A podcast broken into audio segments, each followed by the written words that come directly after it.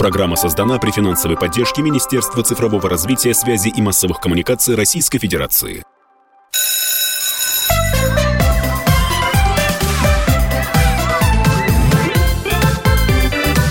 Родительский вопрос. Здравствуйте, дорогие друзья! В эфире «Родительский вопрос», а это значит Александр Милкус, Мария Баченина, а это значит, что вы можете слушать нас в эфире радиостанции «Комсомольская правда» и смотреть на YouTube. Страничка «Комсомольская правда» на YouTube. Заходите и смотрите. Кстати, очень важно, что там есть чат, и во время нашего прямого эфира вы можете там задавать вопросы. Да, а сегодня у нас в гостях руководитель экспертного совета Всероссийской общественной организации «Воспитатели России» Батр Егоров. Здравствуйте, Батр. Здравствуйте, спасибо большое. Но самое главное, я бывший воспитатель детского сада. Вот это я, действительно я- самое я- вот главное. в, в моей длительной образовательной биографии есть три человека, которые муж- мужского пола, которые работали в детском саду. Одного я даже знаю, он директор детского, э, детского садика А у меня вы первый. Да. Никогда в жизни не была знакома, и вот сейчас я правда счастлива, потому что мне вообще кажется, это Что же вы в детском саду-то не остались, Баттер? Не, меня Теперь пере- экспертом стали. Не, меня периодически увольняют с работы, поэтому я периодически возвращаюсь в детский сад. А как мамы вас воспринимают, когда впервые приводят? Э, Потому что это, это шок и трепет. Ой, мужчина у нас воспитатель. Настороженно, конечно. Да, да, потому Конечно, что мы даже вот к няням, к бэбиситерам мужчину Ну, всегда насторожены. Настороженно, а потом... Бэбиситер вычеркиваем а потом- из эфира. У нас теперь мы возвращаемся к Задирайте исконно русским словам, к няням. Сиделка. Нет, Значит, бэбиситер – это не няня, это временный такой. Посидеть с ребенком. Но что удивительно, когда они видят, как я работал воспитателем, а, у них, конечно, сочувствие, сопереживание, хочется поддержать. Один папа, это был начало, конец, э, конец 80-х, начало 90-х, когда появились только первые кооперативы. И вот он в Калмыкии создал один из первых кооперативов строительных. И вот он, когда на все это посмотрел, он подошел и говорит, слушай, говорит, а сколько у тебя зарплата? Я говорю, 100 рублей. Он говорит, иди ко мне, чернорабочим. У меня зарплата 300 рублей у чернорабочего. Я говорю, а вы что? Вам не нравится, как я работаю как воспитатель? Он говорит, нет, помочь хочется. Это новый анекдот. Вот так вот. Вообще, а мы сегодня так душевно настроены, потому что все как-то вокруг Нового года, он еще витает в воздухе, да и в наших головах. И вот хочется узнать, а как э, вы стали воспитателем? Как это вот... э, Как вас занесло? Спасибо, Саша. Я, если с вас, как вы дошли в свое время до жизни такой? Солидный Вот такой, солидный мужчина. Я хочу слушателям именно, вот как женщина обозначить, чтобы это не выглядело подозрительно, что Батер, он высокий, статный, привлекательный мужчина, без всяческой иронии, Обаятельный. всегда обаятельный, очень улыбчивый. То есть, казалось бы, вам бы э, все пути дороженьки, а вы очень нестандартно решили в жизни. У меня не было никогда сомнений в выборе профессии. То есть вот мама говорит, что я 1 сентября в первом классе пришел и сказал, я хочу быть учителем, как Людмила Константиновна. И вот эта идея, она никогда не покидала. То есть люди хотели быть космонавтами, милиционерами. Вот у меня учитель начальных классов – это вот прям с первого класса. Саш, можно я... Батр, я вас перебью. Вы заметили, а, Александр Мелкус, что из программы в программу вот за последний, наверное, месяц мы с вами слышим постоянно, что путеводная звезда, человек, который обозначил вектор развития пути другого, на тот момент молодого человека, это педагог. Ну, так и должно быть, так и всегда. Ну, мы А обсуждали... я уже- хотела это подчеркнуть и выделить жирным шрифтом. Мы обсуждали, что иногда, иногда э, это нехохорошо, а, а плохо, потому что когда есть лидер, и в школе один лидер, за которым тянутся все школьники, а, может быть, и, и идут потом поступать. Вот у нас в школе был историк, у него была кличка Корифей, и он бросался мелом, если мы плохо слушали его лекции, он попадал куда надо этим мелом. Мел еще тогда был.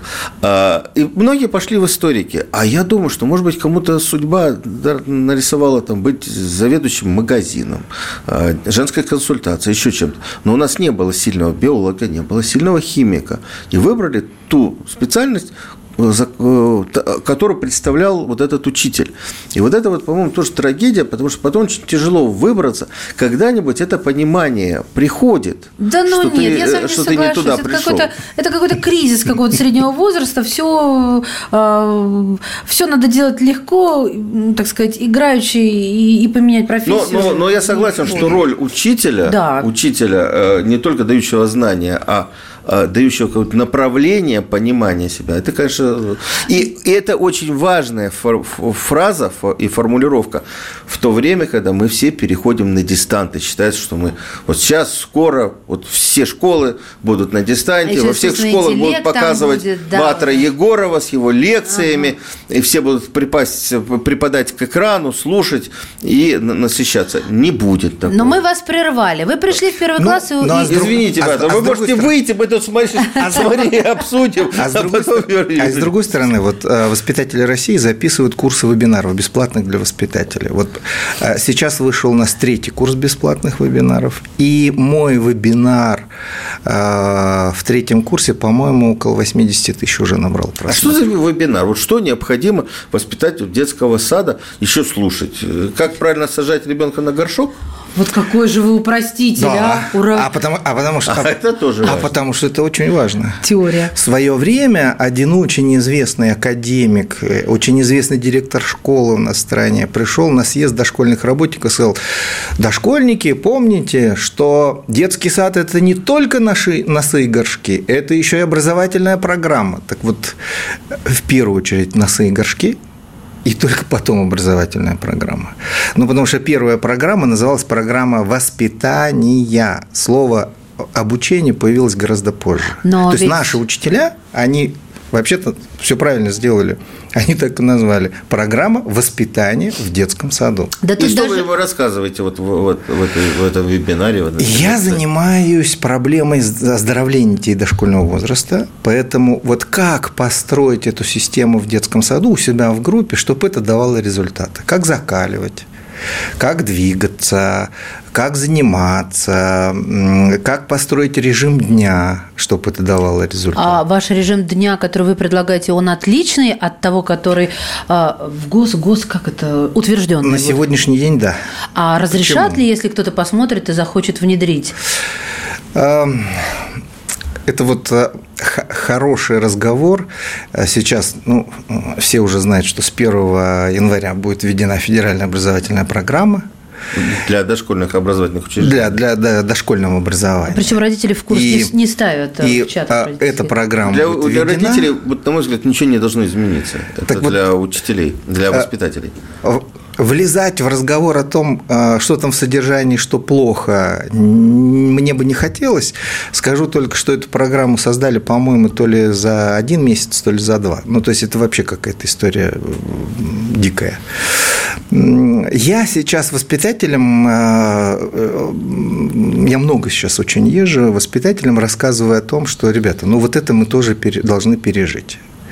Ну, то есть каждый раз нам создают новые документы, которые должны регламентировать жизнь в детском саду, а эти документы создают проблемы. В первую очередь педагогу, и у него реально не остается времени на то, чтобы с, с ребенком работать. Ну, то есть Александр точно знает, что э, у учителя по этой программе дебюрократизации документации 5 документов. 5 документов. Знаете, сколько в дошколке у документов у педагогов?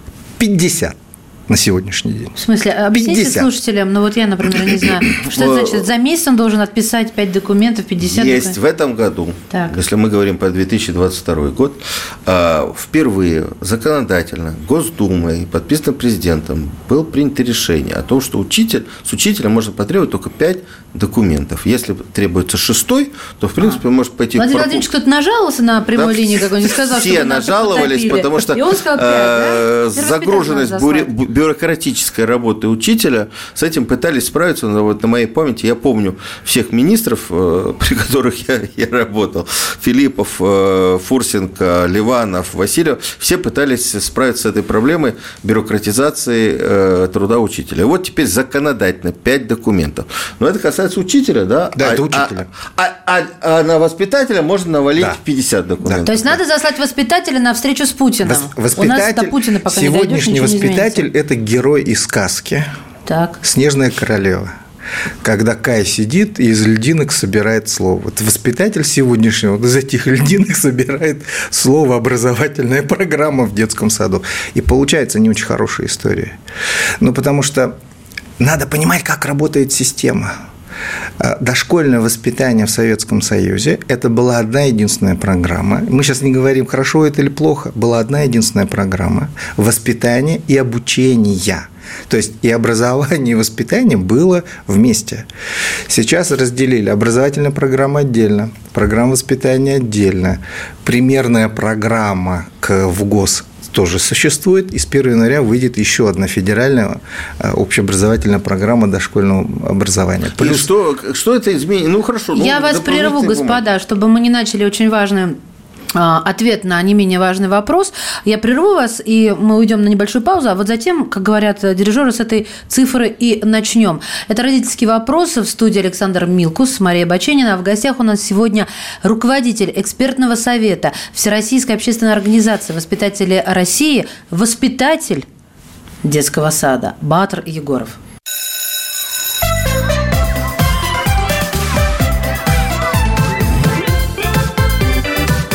Родительский вопрос. Возвращаемся в студию. Я Александр Милкус, Мария Баченина и э, не усатый, но нянь Батыр Егоров. Кто-то, может, еще помнит старый советский фильм. А, смотрите, вот мы говорили, закончили нашу первую часть э, как раз разговором о наболевшем, но наболевшем для воспитателей, для внутреннего пользования проблем, о том, что вот будет новая образовательная программа. Как она может сказаться на детях? Дети те же самые, воспитатели те же самые. Что может измениться? По-другому будут учить, по-другому будут заниматься, по-другому носы вытирать. Мне кажется, что вот эти все нагромождения – это больше для чиновников и для э, отписок. Они мешают работать. То есть они, э, вот, вот эти документы, они реально мешают работать воспитателю. Чем? Ну как? То есть воспитатель на сегодня, когда говорит, что у меня все меньше и меньше времени остается на ребенка, он абсолютно прав. А чем он э, занимается? По, новому, по новой образовательной программе Пишет бумажки. Вместо Ему того, надо- чтобы ему- следить за вместо- детьми? Вместо того, чтобы работать с ребенком, пишет бумажки, конечно. В смысле? Как же так? Больше того, сейчас огромное количество экспериментов по стране идет. Если в советское время кто ходил в детские сады, помню, два воспитателя на группе было И и няня. няня. Няня почему была? Потому что это помощник воспитателя. То есть воспитатель, если вдруг включается работу с группой, а один ребенок выпадает по разным причинам, захотел в туалет, э, э, не знаю, Обляпался, да, неважно, Да, руки что-то надо, надо, помыть. да-да-да-да. Помощник воспитателя включался и помогал здесь. Сейчас проводят эксперименты какие? Три воспитателя работают на две группы. Одна няня работает на две группы. Ну, это не То есть- эксперимент, просто не хватает То есть специалистов. на сегодня... Не-не-не, это эксперименты. Это реальные эксперименты, сокращают ставки, сокращают людей для того, чтобы а, сокращается время общения ребенка с педагогом. Это не я сказал, это Высшая школа экономики проводила исследования. Я не очень их люблю, но есть исследования, которые, да, они краси- А, картинку а что тут исследовать? Если мы берем две группы, правильно я сказала? Две группы, 40 человек детей, обычный сад, 40 человек детей. 50. А, ну, 50, да, Идеально, спасибо. идеально. А, окей, и А получается... бывает и 60. Ну, хорошо, но до определенного возраста нельзя по ВГОСу, но вот иногда можно, знаете, как говорят, так все равно же не все ходят, говорят мне. Ну да. К чему я веду? Если был один на 20, а теперь 2 на 50, то понятно, что в любом случае средняя ста- составляющая будет меньше. Тут не надо проводить никаких исследований. И тем более няню одну разорвать. В Ой. чем, в чем прелесть была той старой советской программы? В том, что в этой программе, в старой советской, была четко прописана система работы. Ну, условно, здравствуйте утром, дети, и заканчиваю словами до свидания, дети, я вас завтра жду. А Почему так было? Потому что а, воспитатель детского сада, педагог дошкольного образования – это были люди с низким профессиональным уровнем. У нас по пальцам можно было пересчитать а, факультеты дошкольного воспитания. А, то Ну, есть основная... это были училища. Педучилище. Педучилище. А если брать 60-е, 70-е годы, то это были девочки, которые закончили школу, получили справку, э, что она училась в педагогическом классе. А в чем проблема? Не, не считали нужным высококвалифицированные кадры ставить на таких малышей? Количество. Такое огромное количество потребовалось детских садов. и А, столько нарожали мы, да? Нет. Ситуация на самом деле очень простая. Война закончилась, нужно было восстанавливать страну. Так. Мало того, Хрущев сказал, нужно догнать и перегнать Америку. А чьими руками? Ну, если мужчины погибли, чьими Ну, руками? женскими, Стан- естественно. А женщина удивительное существо. Хочет любить, рожать, воспитывать. Тем более в войну-то а, фертильность повышается, это а тоже советское государство сказало, не, ребята, Так. надо восстанавливать страну. Когда мне мама сказала, что меня отдали в ясли в три месяца, я ему говорю, мама, как ты могла вообще? Боже мой. Она говорит, так вся страна жила. Ну, так все жили. И нужна была такая программа, 8 месяцев войны. Ка- такая программа, которая бы гарантировала, что вот эта женщина, которая с детьми работает, она детям не навредит. Это задача минимум. Задача максимум, чтобы она дала правильное воспитание. Вот наши великие учителя, они создали такую программу. Сегодняшние студенты, когда я их прошу, вы возьмите старую программу, почитайте, ну просто ради интереса. Знаете, первая реакция какая? Батюшка, а почему она написана простым, понятным языком? Вот то, на что я жалуюсь, то, что сейчас в учебниках даже такого не А, встретишь. А, а- а людей нельзя взрослых. вернуться к этой программе? Что мы горо- городим Тогда все огород? понимать начнут, и что-то им там не понравится, а то Не, ничего не, не понятно. Не, не получится. Не получится. Пока мы не решим самую главную проблему, это э, проблемы, связанные с управленческими решениями, а решения принимают не дошкольники, и, то есть люди, не понимающие, как система это А работает. Академики.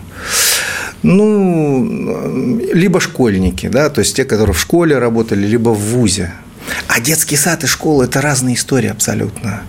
То есть, когда в программе писали про горшки, что начинаем приучать ребенка к горшку 18 месяцев, эта цифра была взята не из головы Ивановны, это были серьезные физиологические исследования. То есть в институте, в НИИ дошкольного воспитания ПНСР в- подвале стояли энцефалографы размером с комнату. То есть это были серьезные исследования. Таких исследований не проводят ни у нас в стране на сегодня, ни за рубежом, вообще нигде. Не, ну правильно, я сейчас прихожу в сад и говорю, мой-то успех какой-нибудь имеет. Ну так, пожимает она плечами, наша воспитательница. И вот в этот момент я действительно чувствую себя очень беспомощной. А когда мне-то его приучать, если я вот сейчас здесь с вами на работе, да, ну, у меня надежда на воспитатель, на коллектив, а мне говорят, ну, сам не захочет, ничего не Вот, схочет. вот. Рецепт, э, выработанный в советское время. Ваш ребенок не разговаривает? Ваш ребенок не умеет на горшок ходить, ваш, ваш ребенок не умеет ложку держать, отдайте в детский сад, научат. Вот этот рецепт работает до сих пор. Ну, потому что когда 20 человек сажают одновременно на горшок, то хочешь, не хочешь, то ты под это подстроишься. Но я про другое. Я про другое говорил. Я говорил про то, что это серьезные физиологические исследования. Но в советских методичках, и это стали забывать, писали, что приучаем к горшку ребенка только после того, как он начал ходить. То есть, можете себе представить, исследование, что сначала в головном мозге включается область, которая отвечает за прямохождение, и только после этого будет включаться область, отвечающая за контроль туалета.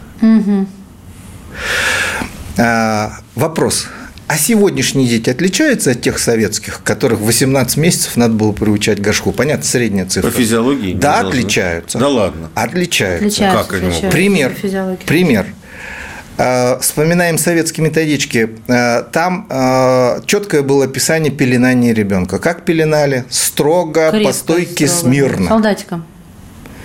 Сейчас как детей пеленают? Свободно. были. свободное. Вот мы с вами Разное не развитие уже вот мы с вами мозга, мы с среда. вами не физиологи, но мы точно можем сказать, что ребенок, которого запеленали как солдатика, и ребенок, который в свободном растет, они будут развиваться по-разному. Да, это Ну, разная точно, среда, которая точно, влияет абсолютно. круче, чем То есть на сегодня нужны хорошие, правильные исследования, которые скажут, а что за ребенок сегодня пришел.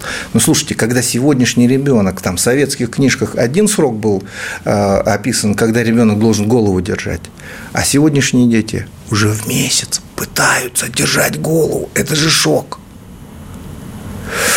То есть они меняются. Почему меняются? Меняются условия жизни. Все, они по-другому развиваются. ну так резко. А вот это, кстати, характерно История, сейчас. история человечества 500 сильно. тысяч лет, да? Современный человек – это больше 5 тысяч лет уже с письменностью. А- И вот такие вот прям принципиальные изменения, Саш, которые происходят в течение нескольких лет, по этому поводу. Акселерация сейчас резко скаканула. Ну, слушайте, Так, может, и хорошо, что рост, человек, рост человека по старым, по старым книжкам а, советским а, а, 21, 23, 24 года заканчивался. У, у- у- у девочек раньше, у мальчиков позже. А, Физиологи говорят, у сегодняшних 27-летних продолжается рост. Да, но при этом, при этом они интеллектом, не- я не хочу никого обидеть, то есть вот эта адаптивность, они интеллектуально, то есть опыта не успевают набраться, и это проблема. Но это как более роста, знаете, на физиологическом таком примере, когда кости растут, а мышцы не- нет, мышцы растут, а кости не поспевают. То есть Вот. они, они неплохие, они не хоро... они просто они другие. И то, что с ними по-другому надо работать, это правда. ну, значит, новая программа нужна? Так что я Нужна, но не, но не такая. Но не такая. А что нужно? Вот что нужно для того, чтобы э, вот, учитывать особенности современного развития? Нужны, нужны серьезные, хорошие исследования. Это раз. То, как делали наши учителя. Нужна программа, ориентирована на того ребенка, который здесь сегодня есть. Раз. Два. Второе. Третье. Эта программа должна быть ориентирована на сегодняшнего педагога. Я не про педагога, я про родителей. Простите меня, уважаемые родители. Проводили мы опрос. э, В этом опросе участвовали родители. Вот 80% мам сказали, что у них э, высшее и неоконченное высшее образование. 80%. Ох, а вот на Что что это влияет, господа, подождите, подвесим интригу. На что это влияет сразу после короткого выпуска новостей. Это родительский вопрос. Александр Милкус и Мария Баченина. И в гостях у нас э, воспитатель, руководитель экспертного совета Всероссийской общественной организации «Воспитатели России» Батр Егоров.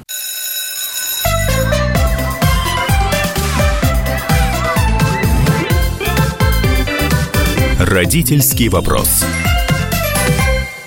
Друзья мои, родительский вопрос возвращается в эфир. Э, Мы продолжаем. Александр Милкус, Мария Баченина. В гостях у нас воспитатель и руководитель экспертного совета Всероссийской общественной организации воспитателей России Батр Егоров. Я сознательно прервала вас, извините меня, пожалуйста, когда вы начали говорить, что вы проводили опрос среди мам, которые, большинство из которых признались, и 80% это в итоге вышло, что у них не окончено высшее Или- образование. или полное. Не, или полное, или, Или не нет. окончено. Это что означает? Да, к чему это вдруг? Уровень образовательный поднялся. Так. Да.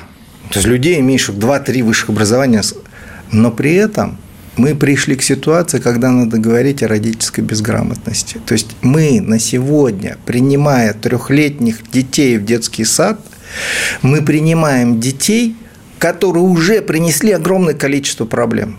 То есть из 25 детей трехлетних, которые мы только приняли в детский сад, 20 детей гарантирую, будут иметь проблемы с осанкой, с плоскостопием, с повышенным мышечным тонусом. Я не говорю сейчас про плохо говорящих, я не, я не говорю сейчас о детях, которые плохо взаимодействуют со своими сверстниками. Вот даже это не трогаю. Только физические Физика. показатели. Почему? Один пример э, – ходунки. Ага. То есть ребенка ставят в ходунки, когда он еще не умеет стоять и не умеет ходить.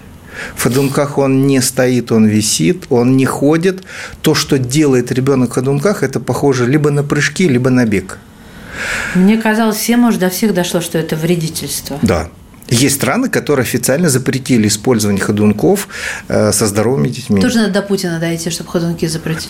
Я сейчас вообще не шучу. У нас до Путина пока не даешь, ничего не будет. Я как вспомню, какие трубу прорвало Владимир Владимирович. Бесполезно. Э, Не, не, нет. бесполезно, потому что э, за каждыми вот этими вещами стоят серьезные лоббист- лоббисты, которые продвигают именно вот эти вещи. Слушайте, ну вот я не очень понимаю то, что вы говорите, потому что такого количества всякая литература по воспитанию ребенка и воспитанию маленького, дошкольного ребенка не было никогда. И столько, сколько наши родительницы читают, да? И, а, а вот э, и блогеры, блогеры, да, мамы, да, блогеры да, с детьми да, с 5 да, миллионов, да, 10 миллионов, да, и там идут обсуждения да. и так далее. То есть они заинтересованы, я имею в виду мамы, родители, мамы заинтересованы. заинтересованы в том, что ребенок, значит, они не то читают, или им не то рассказывают? Получить хорошую, правильную информацию практически невозможно. То есть даже на мамских чатах, которые я там огромное количество пересмотрел, или блогеров, которые... Это просто катастрофа. А зачем вы говорите «даже»? Это чаще всего просто метод заработка. Не, ну, можно зарабатывать же честно, рассказывая но, правильные вещи. Но, но, при этом, но при этом 61% родителей на вопрос, где вы берете советы по воспитанию, отвечают в социальных сетях. Да. Все. Ой, боги мои боги. А... а правильной информации нет. Где правильная информация? Ну, даже в этом смысле Спок, которого ругают. Да вы что, ну я, я сторонник ну. того, что эти книги надо просто сжигать во дворе. Я тебя да? вашу руку. А, и, даже, и, даже, и, даже, и даже в этих книгах можно найти полезную информацию, иногда не такую страшную, которую э, все чаще и чаще ну, рассказывают. То есть, подождите, давайте, давайте выйдем на... Э, Финишную прямую. На, на логические вещи. Да. То есть, лучше детей все-таки, если есть возможность, отдавать в правильный садик с яслями. Значит, там хотя бы не по споку детей. Когда-то, когда-то очень, очень давно журналист «Комсомольской правды» мне задал вопрос, а вот что вы посоветуете сегодняшним родителям? Это было очень давно, я не знаю, лет 20. Может, быть, может до сих пор работает? Я тогда сказал только такую вещь, что если вы отдадите своего ребенка в свой обычный дворовой детский сад, который рядом с домом, я даю вам 98%, что там будет хорошо. Это 20 лет назад вы сказали? Да. Так, а сейчас? Сейчас, но меньше дам процентов, не 98-95. Ну, я вам говорю, вот уже сколько, почти год э, не, коллективизм не сработал, э, мой ребенок э, не начал пользоваться горшком и не, не заговорил бегло на английском языке, я, я иронизирую, не заговорил, к сожалению. А, то есть, конечно, есть вероятность того, что у нас ЗПР, а, а, вот это сплошь и рядом случается, но дело не в этом. Дело в том, что я-то знаю, что это просто а, ленность нейронов, как я ее называю, неохота ему. И главный воспитатель говорит, ну, ну не хочет, ну разве так можно говорить?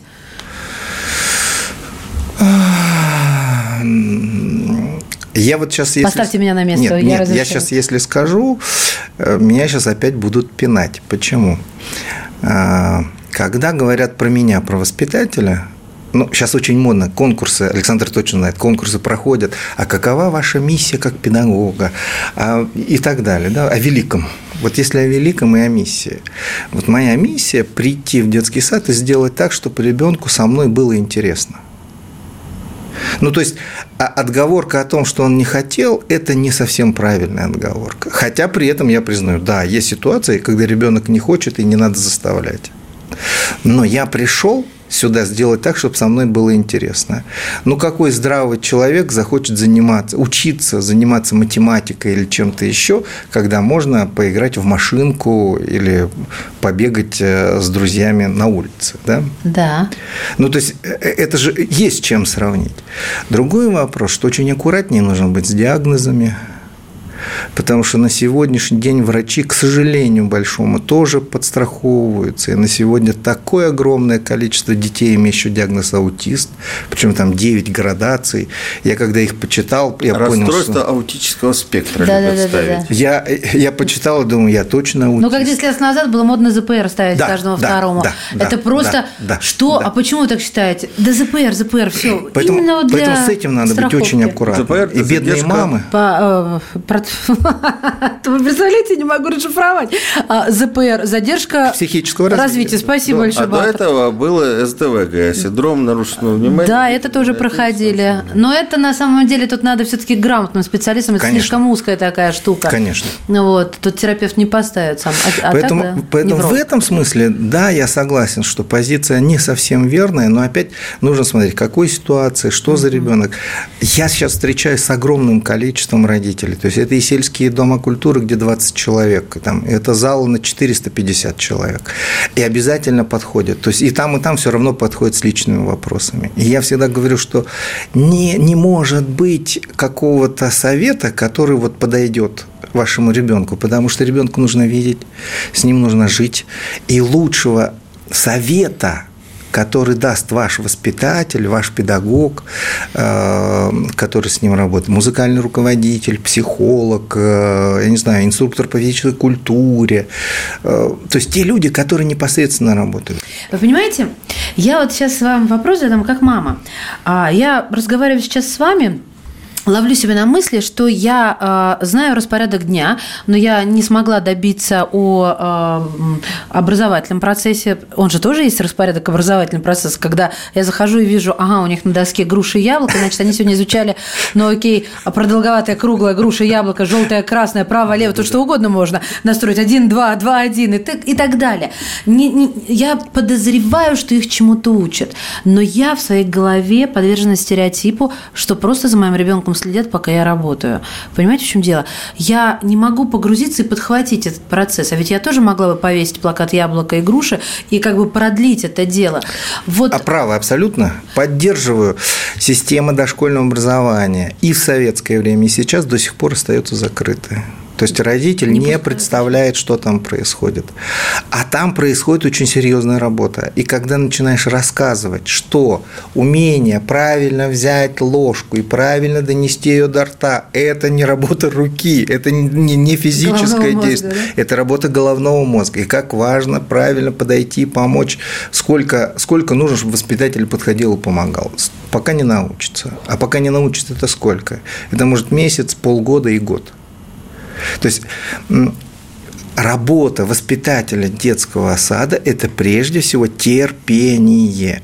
И когда дошкольное образование захлестнули огромным количеством конкурсов, каких-то мероприятий, куда нужно вот сюда это подготовить, это выступить, рассказать, результат будет только тогда, когда я каждый день прихожу и делаю одно и то же.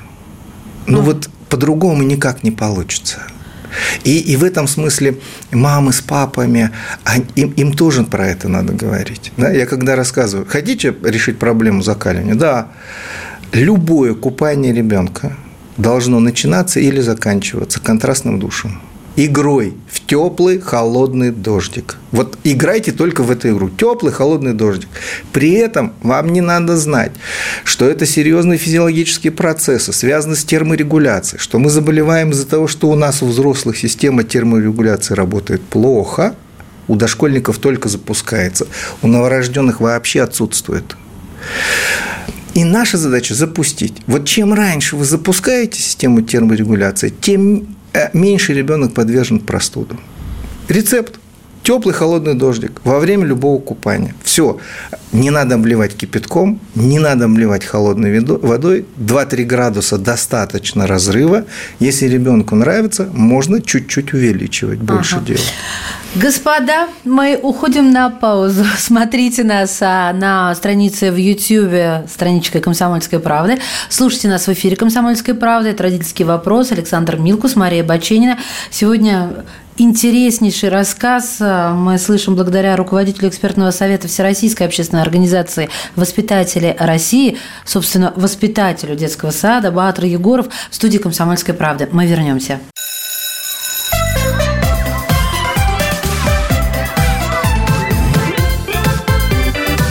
Родительский вопрос.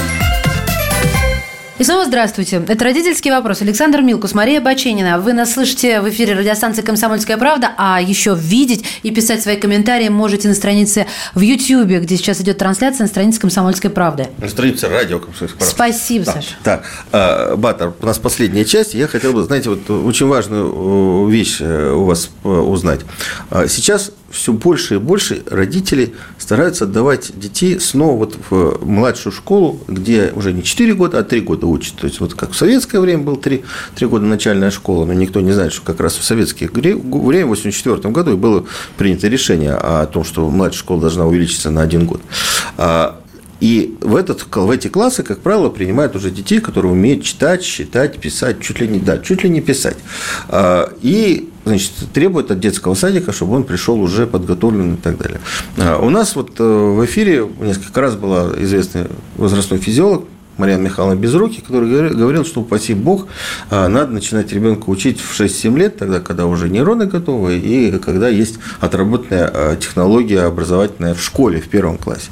Что вы скажете? Все-таки а, стараться родители отводить э, детей в детский сад, где учат читать и писать, где готовят к школе вот к такой вот, где уже там в первом полугодии диктанты дети пишут в первом классе, или все-таки дать детям детство? Давайте после, так. Да, после трех уже Давайте поздно, так. да, начитаться. Есть родители, которые выстраивают режим дня, жизнь своего ребенка от 7 утра до 7 вечера. В расписании спортивная секция, конная секция, плавание, рисование, подготовка к школе и так далее. И так У меня далее. была знакомая, которая в три года водила ребенка на виолончель.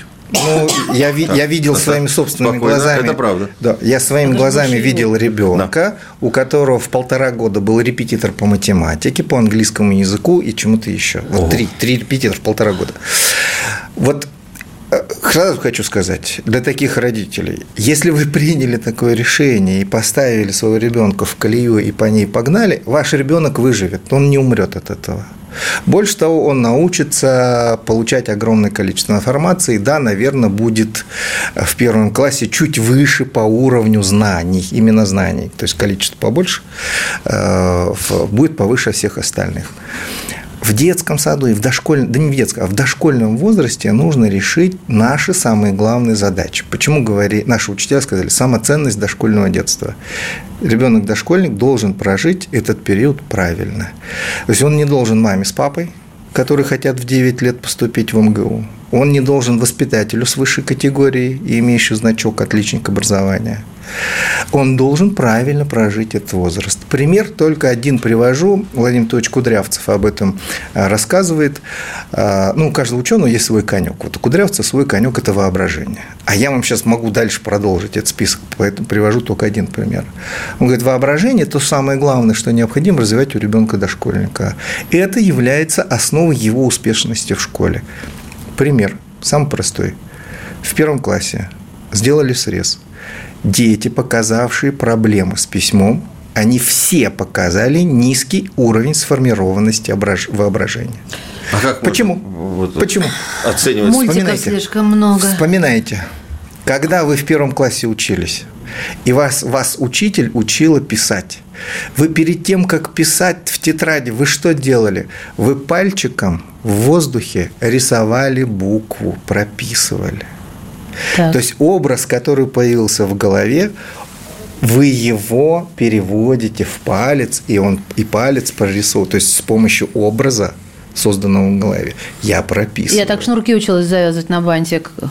Именно так в детском да? саду. И я запомнила всю жизнь. Есть, а, вот таких задач я вам привел только по воображению только один аспект, а их, как, как, как у алмаза, да, огромное количество граней. И таких направлений физическое развитие, да, а мы говорим о психической готовности, говорим о социальной готовности, говорим о физической готовности. Лет 15 назад а, в Москве проводили исследования, а, установили, что шестилетних детей смотрели – 28% мальчиков и 46% девочек физически готовы к обучению в школе.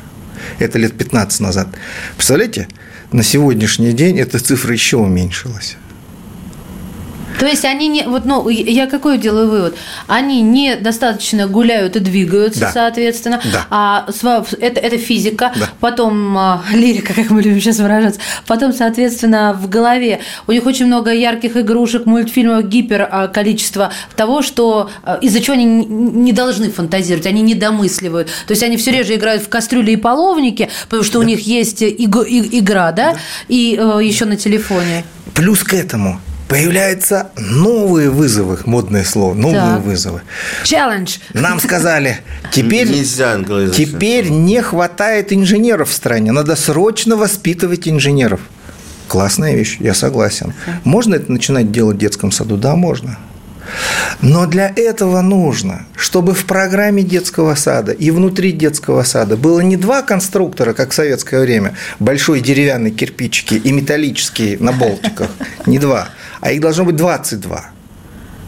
То есть конструирование – это формирование вот того будущего инженерного мышления. И конструкторов должно быть 22. Так. И пластмассовые, и магнитные, и лего, и не лего, и деревянные, и металлические и прочее. А как раньше инженеры появлялись? Мне вот интересно, без конструкторов формирование все равно, если, если задача у государства стоит вырастить будущего инженера, то нужно дать для этого возможность. А Королев не, не, не, у нас подожди, откуда взялся? Подожди, подожди. Вот, Создать вот про конструктора я тебе скажу. Да. А, конструкторы в советское время были. Это были вот эти металлические конструкторы да. с болтиками, гаечками да, и так далее. Конечно. И они, э, как мне говорили, может, меня Баттер поправит, они лучше, чем Лего, да. потому что в Лего да. у тебя уже есть инструкция, да. что тебе надо собрать. Да. а из вот этого конструктора, там, там есть инструкция, но там есть варианты ты можешь собрать машинку, ты можешь собрать тележку. В Лего тоже есть варианты, они называются технис и так далее. И там это не суть. Я к тому, что этих конструкторов железных не было в детских садах. Их начинали изучать в школе, в начальной школе. Их не давали еще в детском саду, вот эти железные, о которых вы говорите. У меня до сих пор таким играет ребенок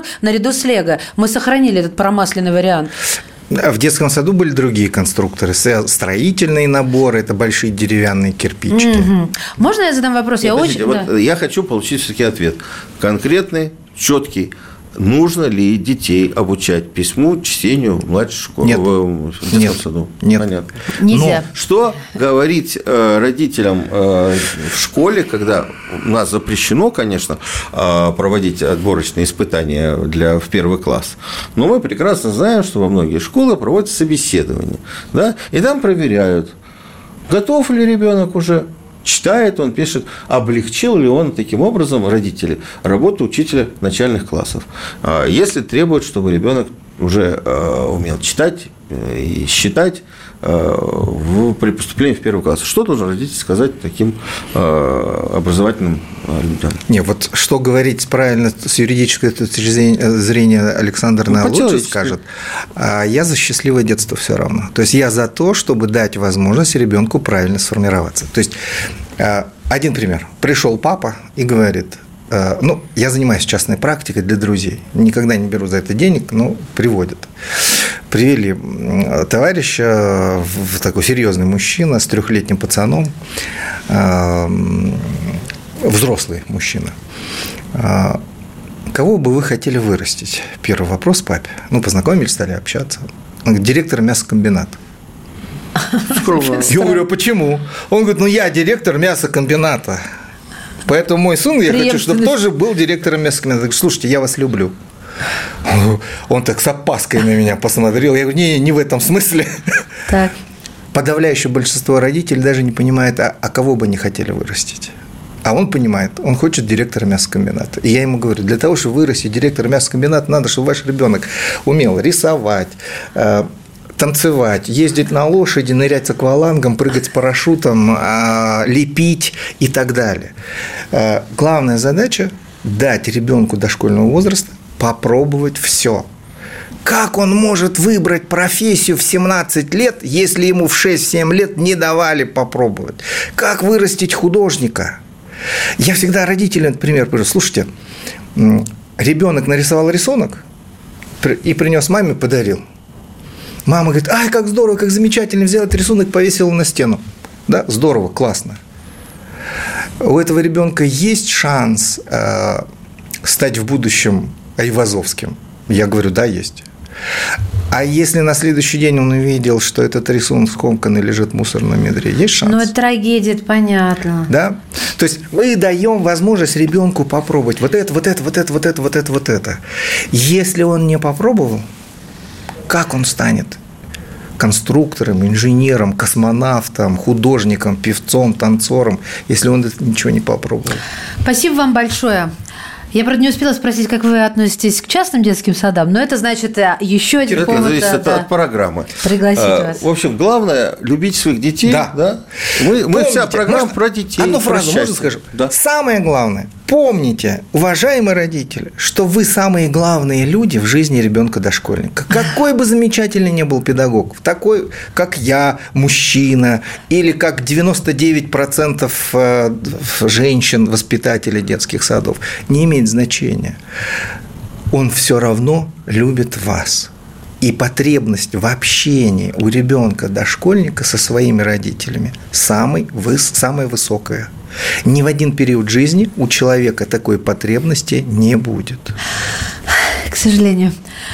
Пойдемте к детям, Александра. И я хочу сказать огромное вам, Баатр, спасибо. Руководитель экспертного совета Всероссийской общественной организации воспитателей России Баатр Егоров. Александр Милкус, Мария, Мария Бачинина. Родительский вопрос. Счастливо. Родительский вопрос. Программа создана при финансовой поддержке Министерства цифрового развития, связи и массовых коммуникаций Российской Федерации.